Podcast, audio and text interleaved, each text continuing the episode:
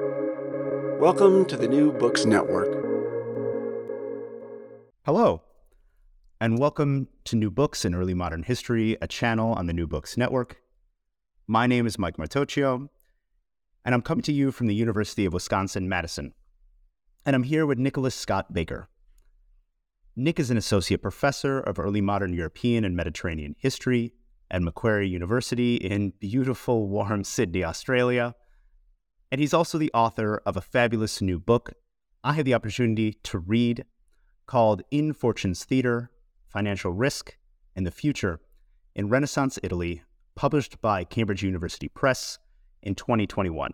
This innovative cultural history of financial risk taking in Renaissance Italy argues that a new concept of the future as unknown and unknowable emerged in Italian society between the mid 15th and mid 16th centuries, exploring the rich interchanges between mercantile and intellectual cultures underpinning this development in four major cities Florence, Genoa, Venice, and Milan. Baker examines how merchants and gamblers, the futurologists of the pre modern world, understood and experienced their own risk taking and that of others. Drawing on extensive archival research, this study demonstrates that while the Renaissance did not create the modern sense of time, it constructed the foundation on which it could develop. The new concepts of the past and the future that developed in the Renaissance provided the pattern for the later construction of a single narrative beginning in classical antiquity, stretching to the now. This book thus makes an important contribution toward laying bare the historical contingency of a sense of time that continues to structure our world in profound ways. Thank you, Nick. Uh, thank you so much for joining us. How are you doing? Uh, thanks. Uh, I'm I'm I'm well, Marty. Thank you, and thank you for the invitation to to join. It's a pleasure to to be here uh, to talk about the book.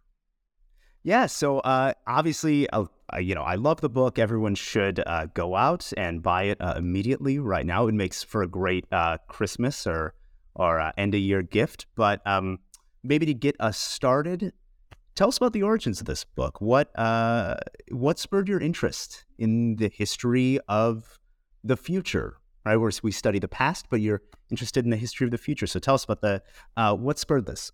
Uh, yeah, look, it, it took a um, it actually it, it took a while for me to put it all together. Um, I was uh, I was in the, the US in in 2007 08, um, finishing finishing grad school and and then uh, and then I was in a visiting assistant professor position.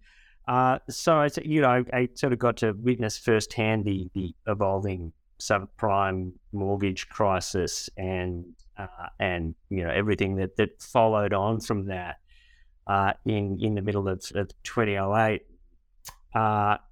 Uh, and so and and I sort of I remember sort of watching all of that with a kind of a a, a fascinated horror at how it had all uh, occurred, how how sort of risk systems had got so out of uh, so out of balance. So I, you know, I mean, it, that and that sort of formed formed a background, and then.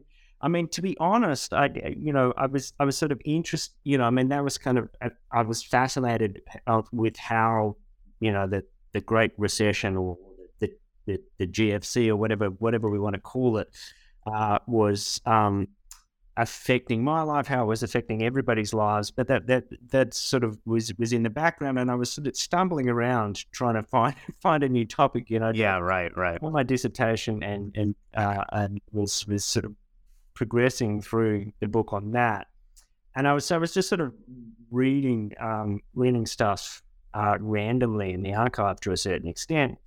Um, and of course, Martin, this is where you enter the story. Oh, I didn't even realize. I hadn't even expected this. This is great.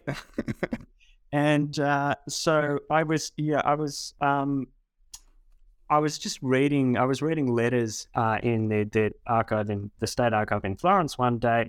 Letters from a, an agent of the the uh, Medici Duke of Florence, who was at the, the vice um, vice regal court in Naples. Uh, and in one particular letter, this agent devoted a great deal of length to talking about the gambling that was happening in the court. Uh, and um, you know, who was winning, who was losing, how much, you know, what, you know, and and you know, all the sort of details. Uh, and it was uh, it was that moment, one of those moments in the archive where it was just like I thought, huh, I don't understand what's going on. It's like I don't I don't understand why he's talking so much uh, about gambling. And, and you know, this is then you maybe you remember Marty. I, we actually spoke. We went for a drink that, that and and had a and I remember talking to you about this. Um, so I initially thought I was going to you know I was going to be writing a, a, history of gambling in Renaissance Italy. Um, but then I realized, uh, believe it or not, gambling's actually less interesting. Um, seems I think because of the, the nature of the archival sources. Um, but I just sort of gradually realized there was a bigger question. Um, and that question was about how Italians thought about uh, the future uh, and how they thought about risk. And this sort of develops out of how, you know, it, Renaissance Italy, or late medieval and Renaissance Italy, um, has a, you know, has a, a significant place in, in traditional uh, Eurocentric histories of capitalism. You know, it's one of the, the, sort of the key locations in which modern European capitalism is is understood to have developed, and and so how modern attitudes towards financial risk uh, developed. So I, I sort of started putting that together, and that's it. It, it, it was a it was a very gradual evolution over um, probably two or three years before I sort of had a coherent sense of of, of what I was doing. So there's a lesson there for you know, for I think for, for people you know for other scholars perhaps you know don't worry if it takes you a long time to work out what you're trying to do. Okay, yeah. I, I well, I, I feel like I, uh, you know, being there, it's such an inspiration for the book. I feel like I should be getting royalties from it. You know, um, well, uh, I, I, mean, it's it is uh, like I said, it's a wonderful book, and I, I, think you know most people who who would listen to this interview probably have a sense of the Italian Renaissance being related to new ways, not so much about thinking about the future, right, but that the Renaissance is all about thinking about the past, right? That the, the past is somehow that the Greco-Roman past is somehow newly important in the Renaissance. Um, so I, I guess a question I have is just before we kind of get into the meat of the book, how did have people, scholars in the past, thought about what how people in the Renaissance thought about the future, right? Kind of how scholars approached this this question, this problem that you're that you ask. How how do people in the Renaissance? How do Renaissance Italians think about the future? How have scholars approached that before? And so then what's kind of novel about this book?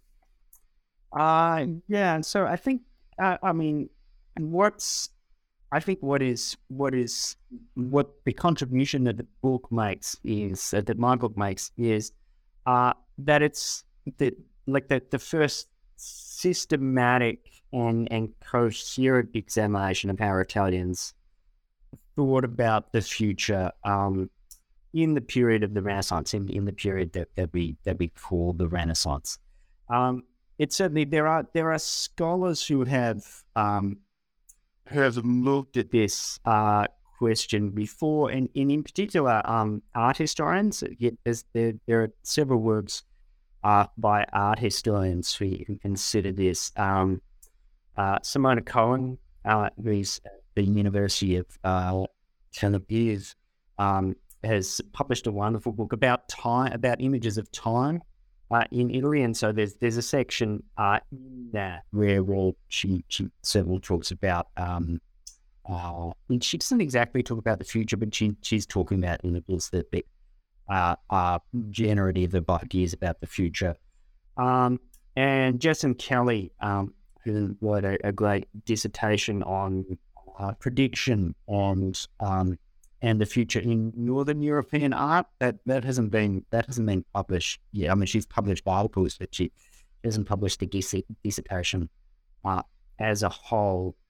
Um, and of course, sitting sitting behind all of that, um, there are you know sort of the, the big sort of you know conceptual historians of time like Reinhard uh, Koselleck, um, who who sort of who does you know his his idea of um, the future is that you know there there isn't really a sense of of um, the unknown future in in Europe until um, until uh, the sort of modernity until the, the 18th century. Uh, he does, you know, he talks a little about about Renaissance Italy, that he, know, it's sort of this transitional period, but it's still largely part of this um, what he argues it's this sort of static medieval concept of of temporality. Um, so there's there's some work by some by some scholars, but but most of that work is is really on um, most of the work that really engages with the idea of the future is uh, work by art historians. There, I mean, and there is a, there's a lot of work, of course, on on financial risk taking uh, by economic historians um, of all sorts of stripes. Um, but no, no one study had sort of tried to um, to put the story, put the narrative together as as a whole, and and and uh, try to understand sort of holistically how ideas about the future had had developed not only in cultural aspects like art, but also in in the lived experience of of commerce and of gambling just of, of every the sort of probabilistic assessments of, of everyday life that you know we, we all make sort of probabilistic assessments um, all the time, every day. And so, you know, I was trying to sort of capture that level, but also uh, put it together with um, with the sort of the, the, the cultural level of, art and literature as well. Yeah, I mean, I, I think you, you kind of hit because the the the book really is divided between you have the kind of everydayness of this, right? And then you also look at, at high art and uh, seemingly every thinker who anyone has ever heard of in the Renaissance is talking about this. Um, so it really, I mean, it just the the amount of sources that you look at is amazing. It's really good. Uh, yeah, and you know, you you start the book and uh, just to just to kind of get into it a bit, you you start the book, I think, a really clever way. You look at two groups of people who um, who basically are making a living in the middle of the 16th century out of their knowledge of this kind of new knowledge that they have about the uncertain future, which are um, gamblers and merchants. So let's maybe take a minute and kind of start with with those two groups. Uh, actually, let's start with the first group specifically, uh, gamblers. Can you tell uh, listeners just how prevalent was gambling uh, in the Renaissance? It seems like it's happening all the times. And what sort of games are people playing, and what it? There's more to gambling than just the money on the table. You argue. So maybe get into that a bit. Um. Yeah. So yeah. So yeah. So yeah. Gam- it does. It does feel like gambling is uh, is everywhere. Gambling uh, seems to be sort of ubiquitous uh, and and endemic uh, I mean, they're gambling on the on the gender of children. I mean, this is like gender reveal parties up to a yeah. different level, right? I mean, it's really yeah. gambling on everything. yeah, yeah, yeah. They pretty much you, you, sort of get the sense that that um, Italians in the, the 15th and 16th century would, would bet on just about anything. As you said, yeah, like the, the sex of of, of an unborn child, uh, the the death of a prince, which of course is a really dangerous, potentially dangerous thing to, mm. to gamble on. yeah, um, the identity of the next pope that was like a huge. There's an industrial complex about the Ben on on who the, the next pope will be. Uh, and and everybody uh everybody gambles. Men gamble, women gamble, um, relatively poor people gamble, wealthy people gamble. Uh, and and so it's it's not just that it's um, pervasive, but it it, it crosses uh, gender lines. It crosses it crosses across uh, social starting when we come across. Yeah, yeah, yeah. In the in the arts, you come across poor widows who are being fleeced, you know, a million, uh, you you come across you come across women who are fascinatingly Ven- Venice and specific several women who seem to be sort of entrepreneurs at gambling, who are of running gambling gambling schools, uh, not teaching gambling, but you know places for, for people to, to go and gamble. Uh, and then, you know, as I, you know, the, the, sort of the starting point of all of this, the, the, the gambling side device really will pour in, in Naples. You have um, princes and, and members of the nobility uh, gambling extraordinary sums, like lifetimes of worth of work for, for ordinary uh, for ordinary people.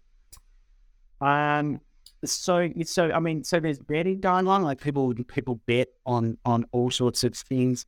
Um, they also do uh, do play games. Un- until the 15th century, the most common game is, is a dice game, uh, which in Italian is called Zara, which is, is played with three dice, and you, you basically you're you're you're um you're betting on the, the likelihood of a number being rolled. So of course that means that the really low and really high numbers, three, four, 17 and 18, uh, which, you know, you can only, there's only one possible roll to roll those numbers. That means they're much higher stake. It's the, it's the numbers in the middle, which are a, which are a safer bet.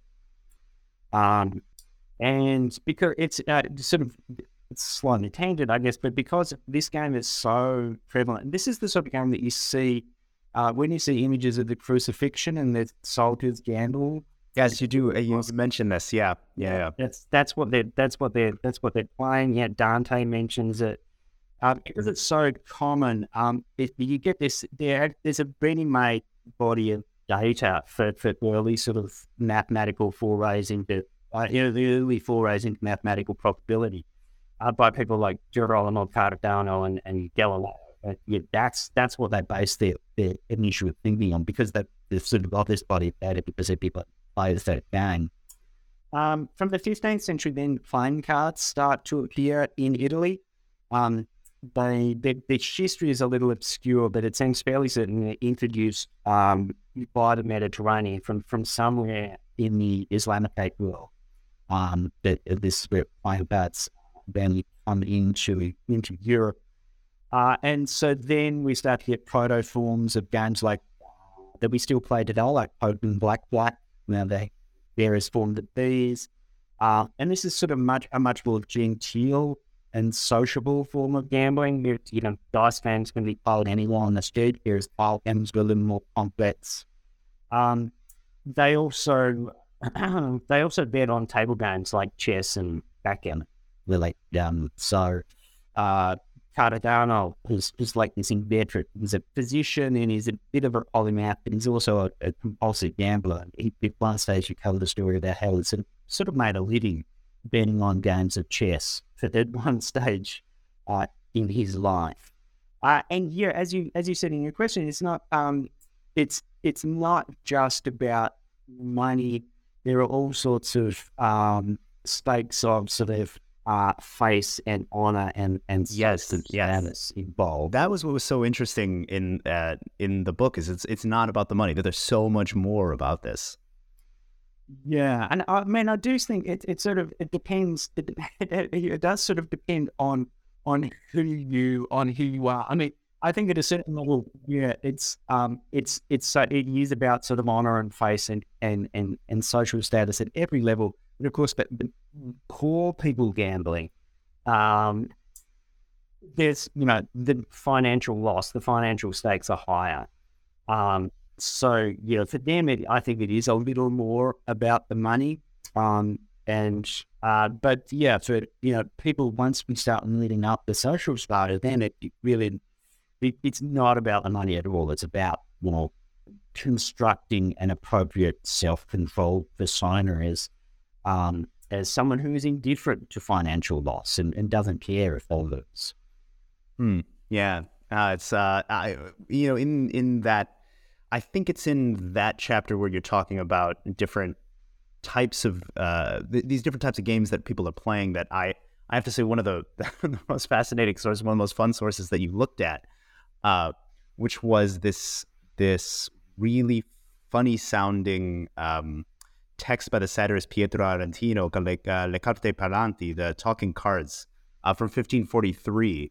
Uh, tell us just, eh, you know, just in a, a, a minute or two, just about that source, because it looked, it just looked like it was so much fun to read and find and, and talk about, because it's, right, it's about talking, it's about playing cards that are giving, that are kind of mi- making an argument. Well, you, you describe it, like, yeah. Um, you you you know it better than I do, so yeah, yeah, look, yeah, it was a, it was a, it was really fun to to live out and and to work with.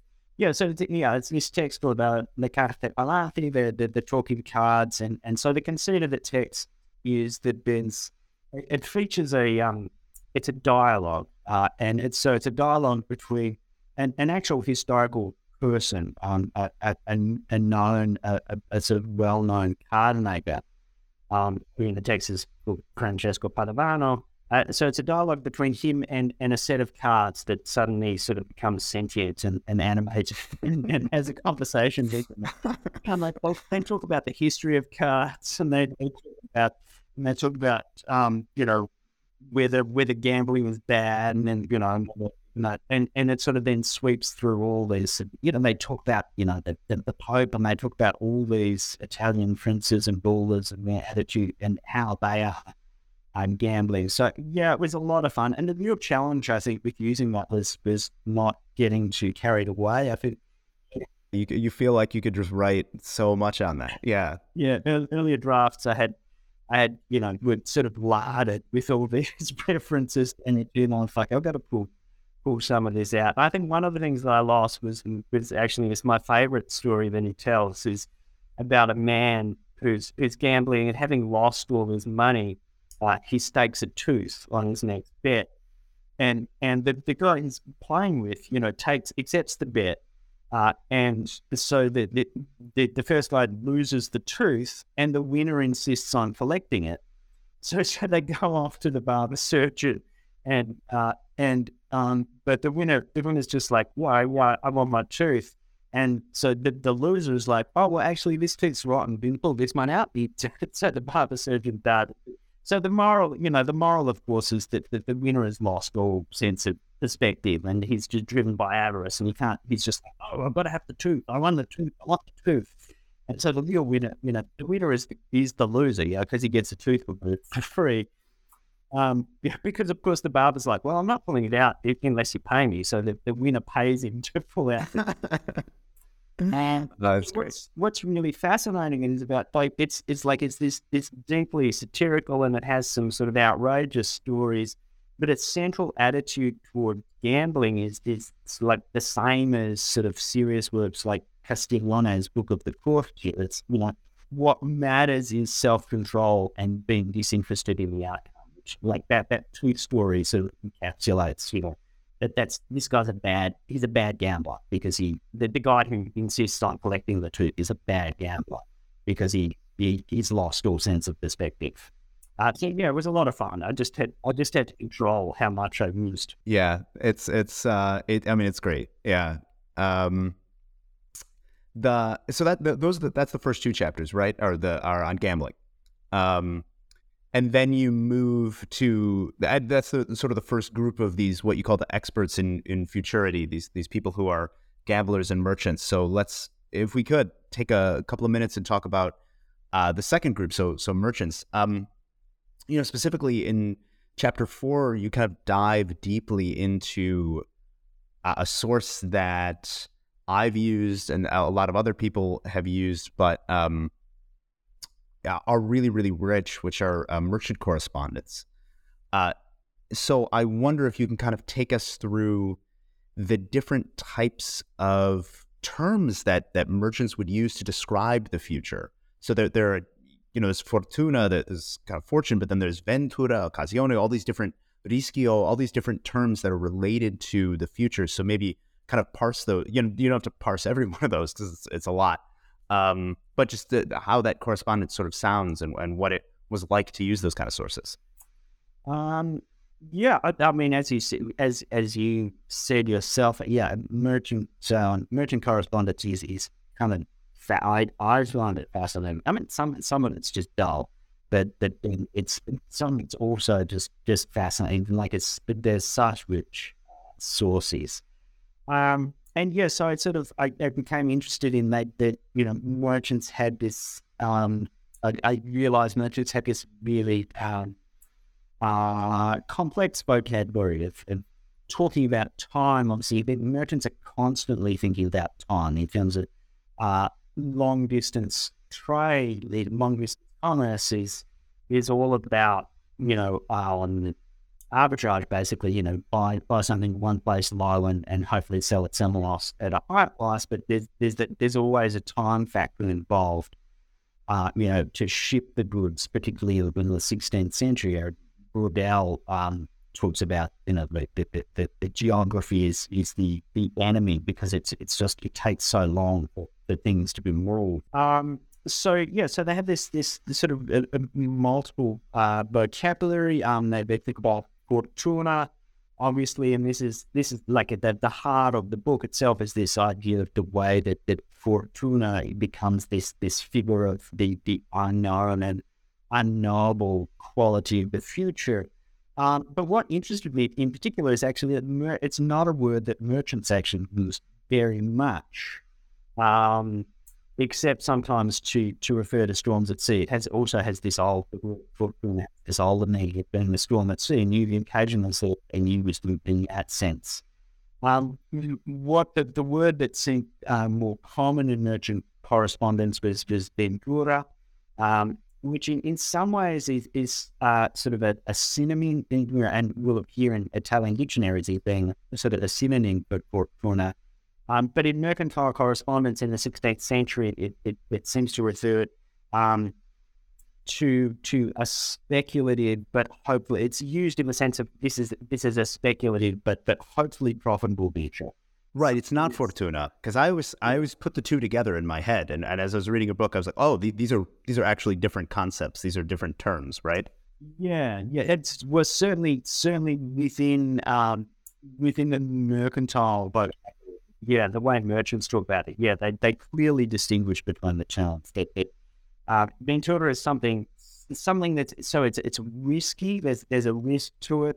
It's speculative, um, but because it's got the chance of profit, you, you, should you should grab a hold of it and and you should do it. You know, they talk about you know I'll I'll look for something with, you know with, with more defend fruit. I'll look I'll look for the you know I'll invest the funds you know, what what promises the best in fruit. Um, they then they, they talk about um, occasione, um, which which has a has a sort of a similar sense of being a a, um, a financial opportunity, um, uh, but it's in the way that merchants, in sort of the way that they sort of pass this, the way that they use this, you know, occasione uh, seems to refer to something that that's purely uh, sort of uh, material and, and contained in the human world. So, so an occasione might be really well priced wool or, or, or, or, coral or some something like that. Whereas there's a sense, and you see this in the letters, there's a sense that, that, that ventura, that of opportunity of ventura might be something that's sent by God. There's often this a common phrase is, hopefully God will send ventura. Um, whereas God never seems to send occasione. That's, that's something built that. That's just something that is there in the world uh, to be to be seized. Um, so then, you know, a Occasione and Ventura, like, you know, they're sort of pretty positive, potentially profitable, still risky, but speculative against the um, quality aspects of the fact that the future is unknown, that it's the space in which, uh, this time in which you might be able to make money.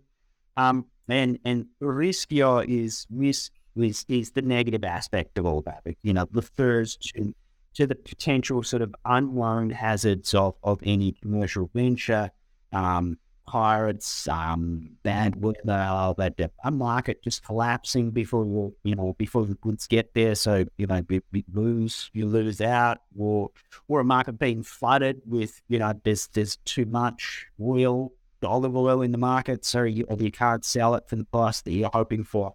So, so you know, all of that's that's all of these sort of inherent um, risks of any sort of commercial venture uh, captured there in this, this, this notion of, of, of rischio. Well, so yeah, this this sort of multivalent um, vocabulary that, that, that they use in, a, in very particular ways to to think about the fact that you know that, that all of their all of their business ventures largely are based on time, whether it's shipping goods or whether it's speculating on currency exchanges or lending money. It's it's all well. there's a time component to all that. So merchants are constantly thinking about the future. I I, I want to uh, just you you mentioned how a little bit there the role of faith that that I one of the important one of the important things that you do in the book is you argue and I think very very convincingly that it's not as if this new concept of the future replaces the old one. It's that they it kind of overlaps with it and it exists at the same time. Um, and you you said there where you were talking that there's still sort of a role for God here in, in Ventura, like God, God grant us Ventura. So where's uh, faith is all over these correspondence, right?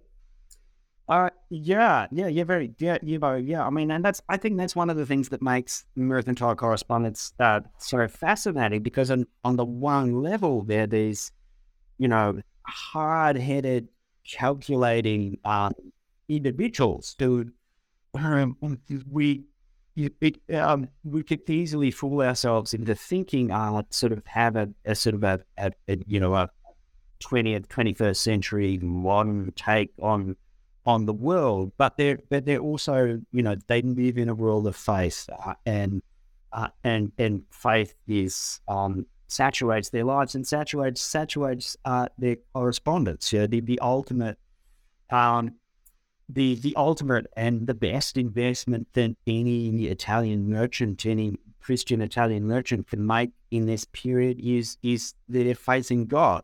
So that's all all the account books open with an invitation to the divine to to, you know, to bless whatever the ancient being recorded is. Uh, so th- there's a yeah, there's this real sense that okay, we can we can take out maritime insurance, and that's going to mitigate against some of some of the risk. But ultimately, it's it's all in God's hands.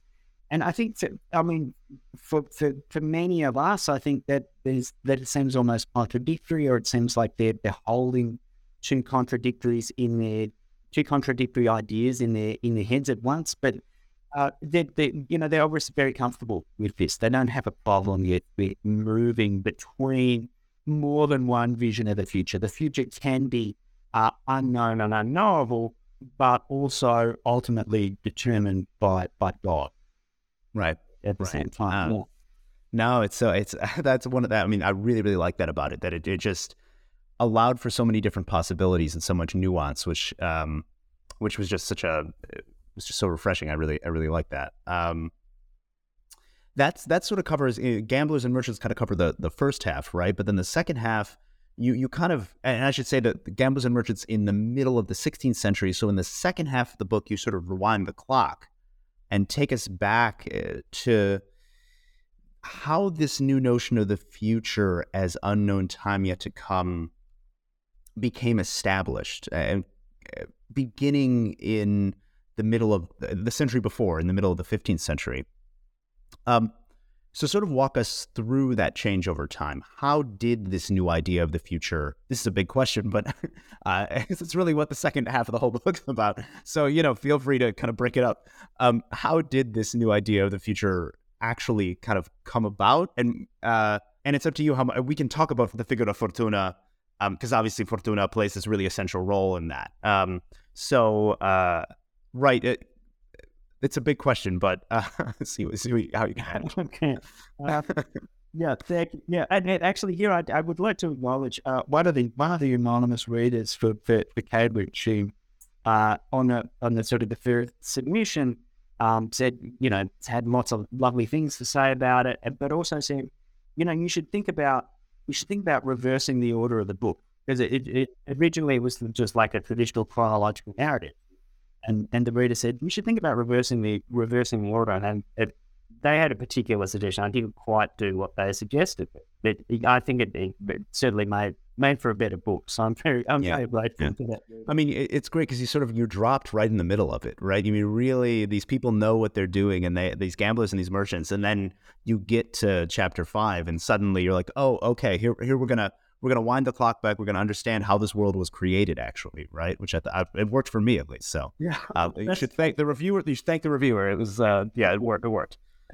Um, yeah. So so how this how this change uh, comes about. So so yeah, if we if we take it back, and you know, and, and I think in in chapter five, I, I'd sort of take it back um to to like that the, the late the late fourteenth century, and and and so you know, that period when, you know, it's like, well, is it the late Middle Ages or is it the early Renaissance? Yeah, that, that, without going into that.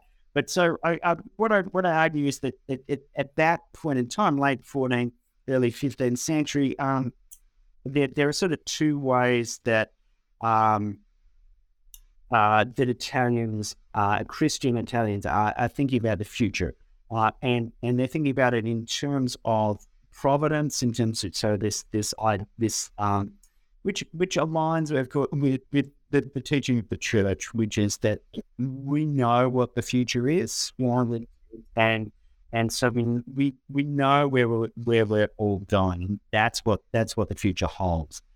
Um, but then, of course, there's always the the, the problem of, of, of, sort of contingency because you know, they, you know there's aren't you know, people in the past aren't stupid or foolish, and and they know that you know sort of, sort of seemingly random things happen.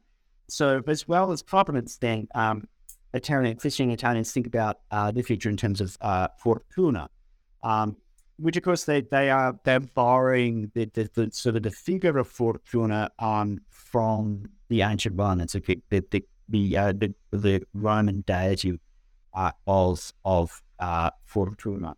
Uh, so, I mean, if you have on the one hand, you have this um, providential vision of the future of okay, we, we know what the end of time is, we know where we're going, we are moving towards that, we know what the future is.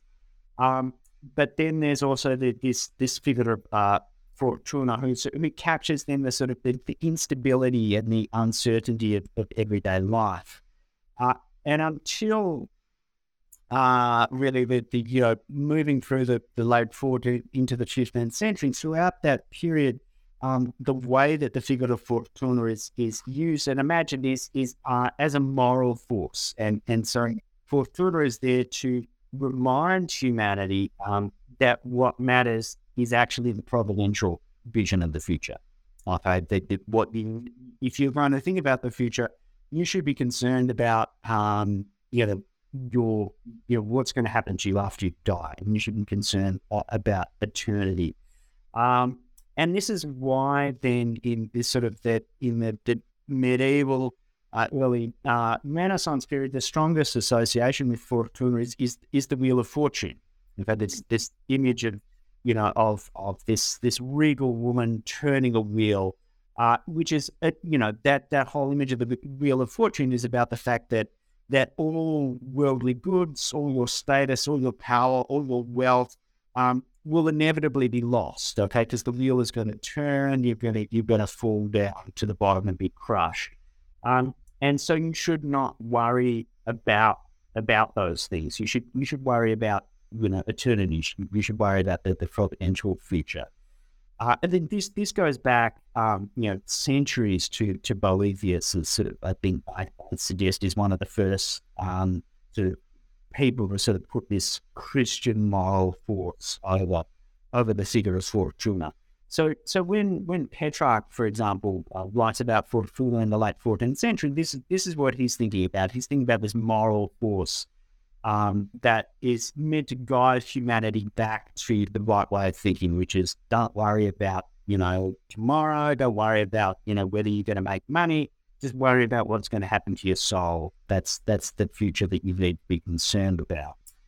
Um, but so so I um so I argue uh, that that around the middle of the 15th century. And this is, you know, this is really, you know, this sort of stuff is really nebulous. How do you? But that that see, I I liked that where there wasn't these. Yeah, I mean, it really, it's it. That's what made it so good. I thought that it that it it didn't kind of put these hard dates. You know, it it it really embraced the idea that there is no kind of firm boundaries. That people are very flexible and that they can keep all these ideas in their heads simultaneously all the time.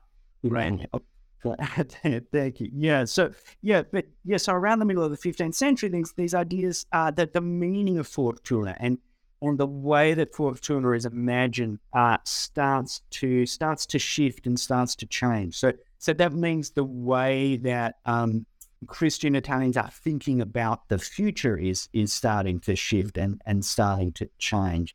Uh, and as I, I, argue, I suggest in the book that this this this these shifts are at least first uh, noticeable and traceable in in uh, mercantile commercial thinking. One of, one of the first examples seems to be um, the the triumphal entry of um, of Alfonso of, of Aragon in, into Naples after he after he conquers the, the kingdom of Naples in the, mid 15th century, and, and, and all the merchant communities of the city, you know, sort of participate in this triumph. And one of the earliest examples of this new way of thinking about Fortuna seems to be in the, the Florentine merchant community.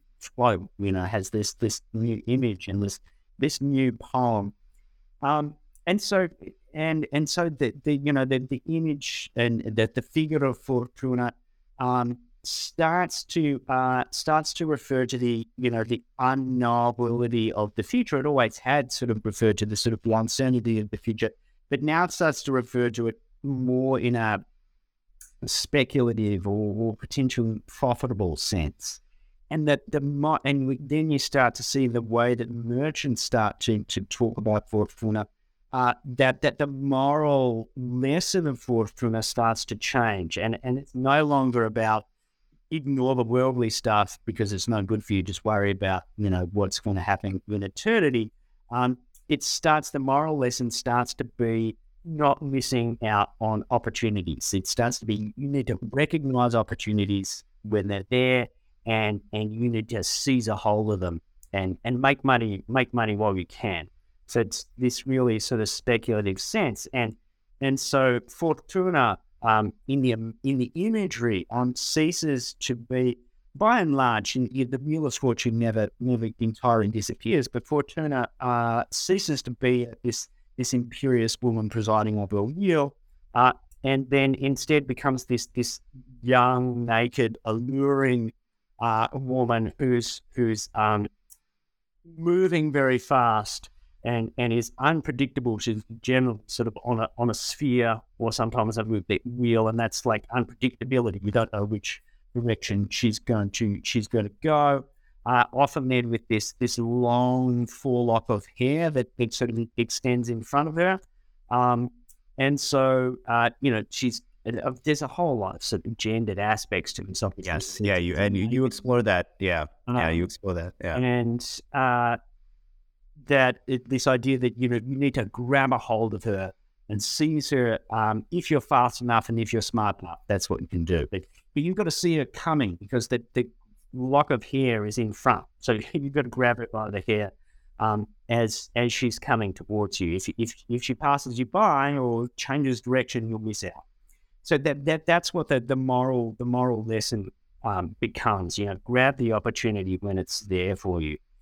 So um, so so the, the, the you know these these two what had had once been uh, that is these two ideas of the future uh, Fortuna and Providence that had once sort of worked in concert. You know, Fortuna just reminded you that you should be thinking about the you know the providential vision of the future. They they start to separate, and and so the future, it's in, in one way of thinking about it, that the future is becoming detached from ideas about eternity, that the Christian understanding of we know what the future is, um, and and instead is becomes a sort of a, a, window which is is open for for humanity to to seize chances and to make good uh, on uh, opportunities. Um, so yeah, I mean, and, and like yeah, it's people have always, you know, people have always thought about the future. Um, but but prior to the, the 16th century, European Christians and then Christian Italians always thought about it um, largely as something that was known. even if it was in, an, in an obscure in an obscure form, and and so even if they're they're making wills or they're they're you know they're making donations uh, or they're, they're drawing up contracts. That's that's also that's based on an idea that uh, we know what the future is. That the rules and, and everything is going to be the same tomorrow uh, as it is today. But then the idea that starts to change is that well, actually, maybe the rules can completely change. Maybe you don't know uh, what tomorrow is is going to be.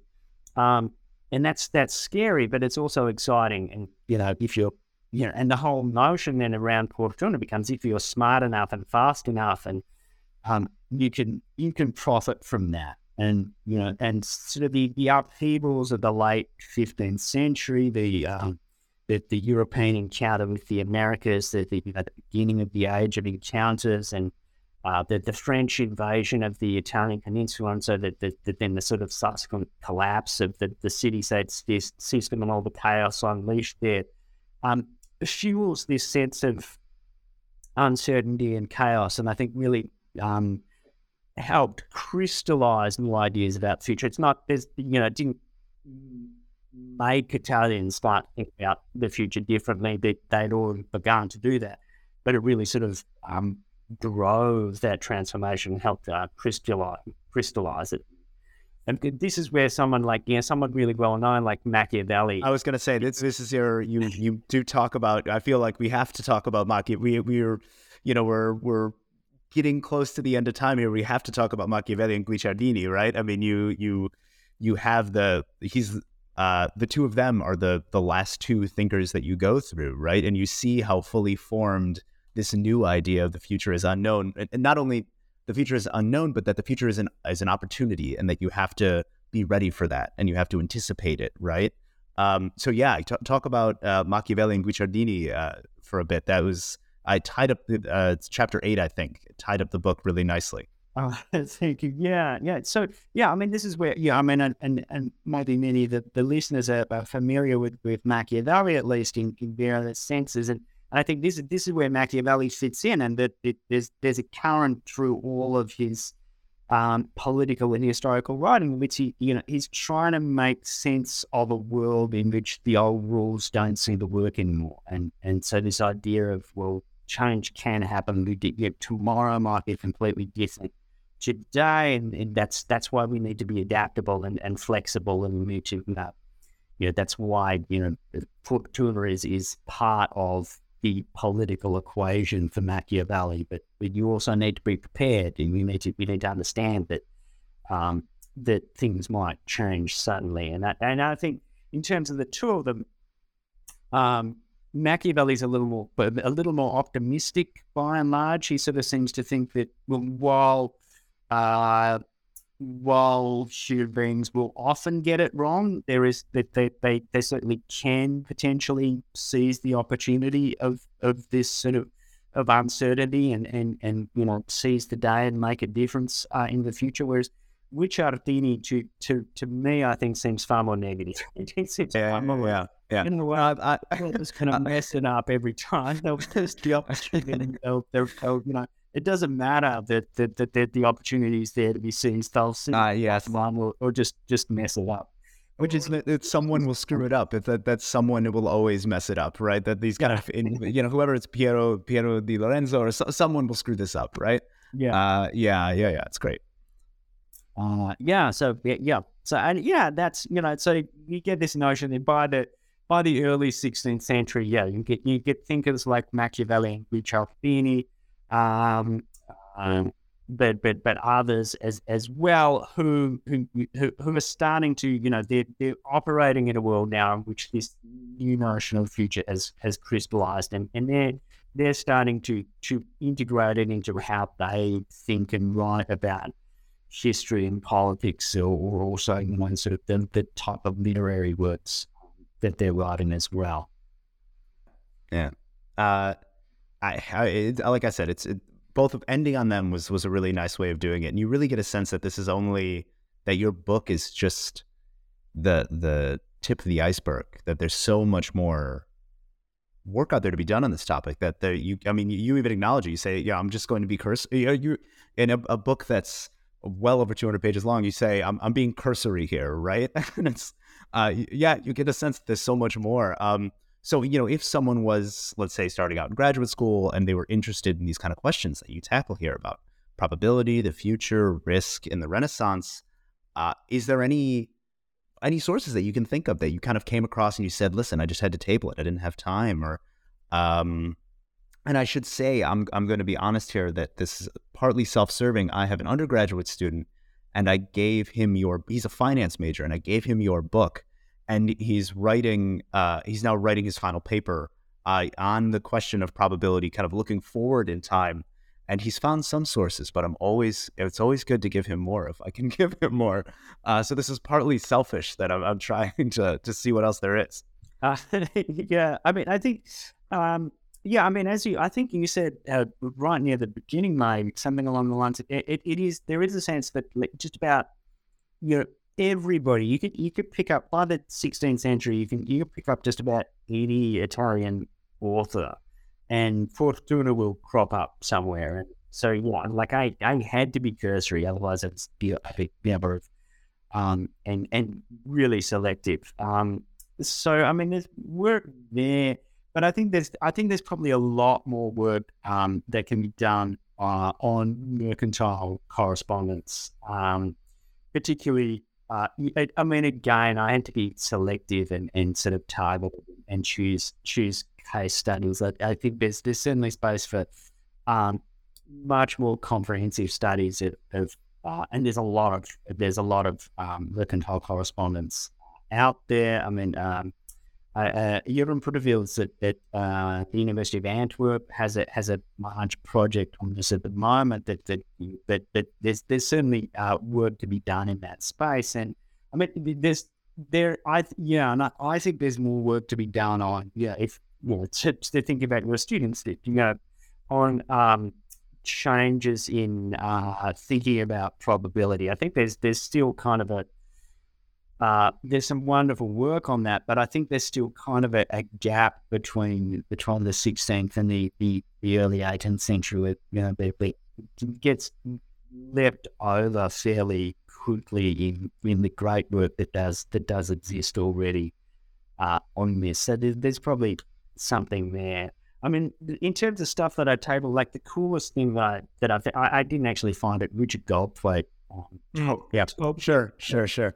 um, uh, is uh, that uh, that didn't make it into the book was a was a book which is actually the the account book for bets on one particular particular papal election compiled by by a merchant, and that, yeah. that's into the book. But but I've written an article about that. But you know, I'll, that will be coming out in a in uh, probably not next year, maybe maybe the year after, in in a year or two, you know, as publication timelines go.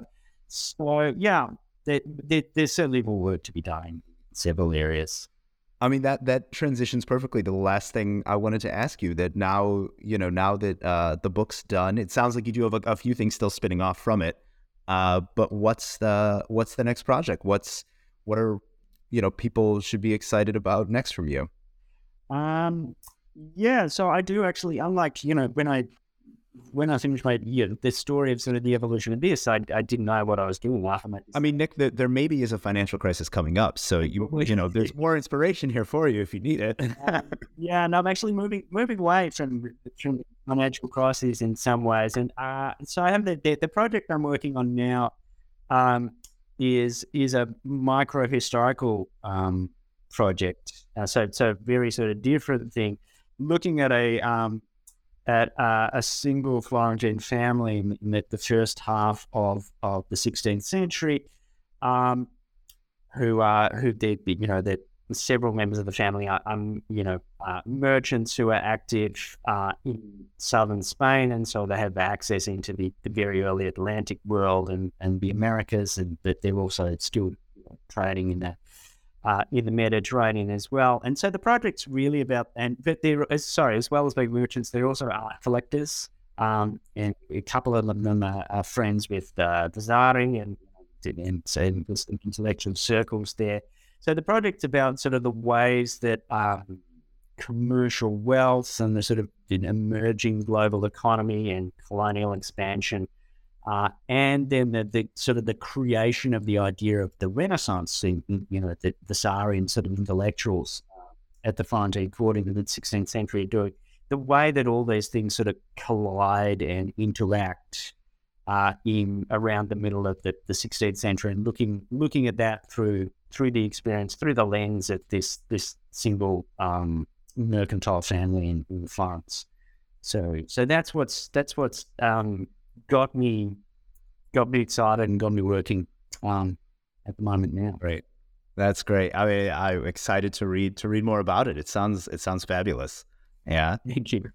Um, well, you know, just just to sort of conclude here, thanks so much Uh, we've been speaking with uh, Nick Baker, who's a associate professor of early modern European and Mediterranean history at Macquarie University, and we've been talking about his book In Fortune's Theater: Financial Risk and uh, and the Future in Renaissance Italy, which is out now. It's a great book.